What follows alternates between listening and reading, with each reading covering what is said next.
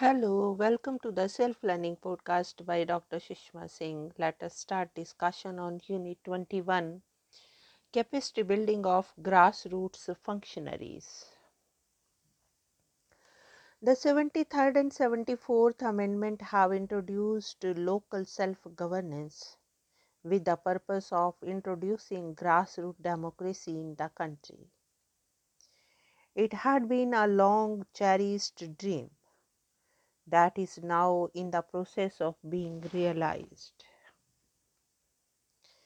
The amendments introduce new institutions at the local level.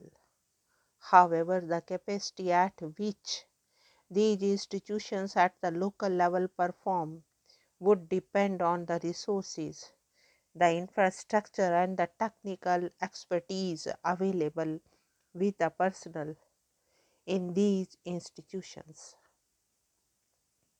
that is, the elected functionaries.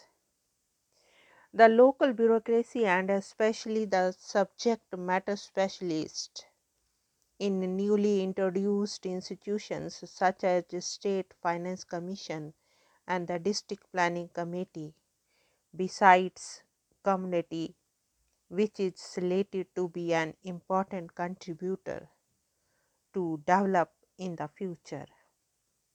But even at the initial stage of the reform effort, there are disconcerting voices being heard about these bodies being burdened with journalists who would not make them efficacious bodies, rather turn into them into ornamentations that would not serve any real purpose in the countryside.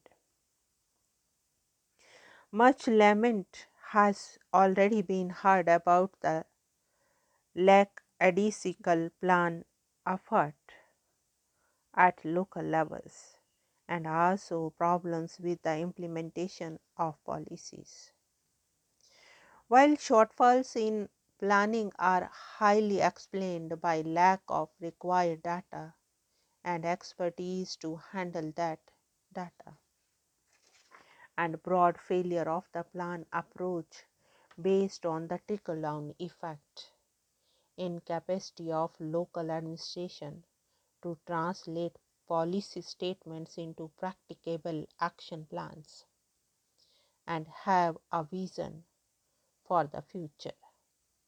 Implementation bottlenecks are due to the disquieting space for discretion with local public officials, which means ordinary citizens have to pay corrupt officials even for their regular administrative duties, which is rent or unearned income in terms of the public choice theory, derived by virtue of unaccounted positional authority. That clearly indicates the need to establish accountability mechanisms that are oriented also towards outcomes, not strict construction of the procedure itself. Development administration, by its very nature, is end oriented. Hence, provisions are needed to encourage initiative, which is directly needed for innovative policy to succeed. Hence, much needs to be done by way of reform effort concentrated at the development bureaucracy at the local level.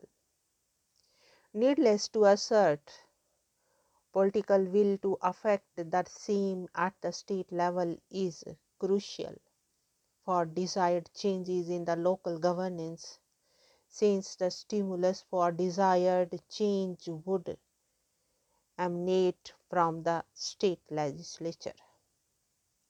In this unit, we shall explore the many facets of local administration and what adaptations are needed where for the intent or purpose of the recent constitutional amendments to be realized.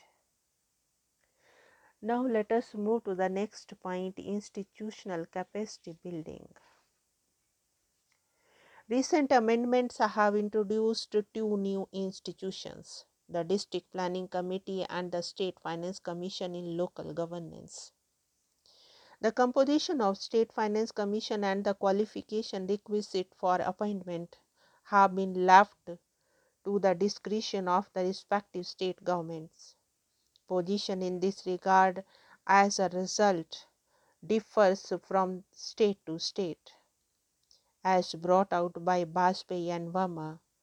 In case of Madhya Pradesh, Maharashtra and Punjab, no details with regards to composition and qualification have been provided in the respective acts.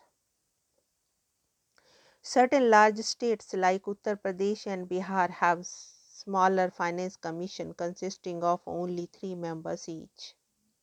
As regards qualification prescribed for the chairman of the commission, the state of Assam, Bihar, Haryana, Karnataka, Tamil Nadu and UP have not provided any detail in their acts in this regard. In case of Andhra Pradesh and Gujarat, the qualification prescribed is a broad experience in public affairs. The question of qualifications of members should be carefully attended, since the State Finance Commission, as per the constitutional stipulation, would be in charge of the devolution of both plan and non-plan funds. Unlike the Central Finance Commission, which has lost plan fund allocation to the Planning Commission, since the state planning commissions are not that powerful, the Finance Commission would need all the expertise at its command to do justice to its role as the sole body in charge of plan and non-plan fund allocation to local government bodies. The terms of reference of the State Finance Commissions are also likely to be broader, since there is no constitutional stipulation limiting their terms to reference to any specific taxes or duties.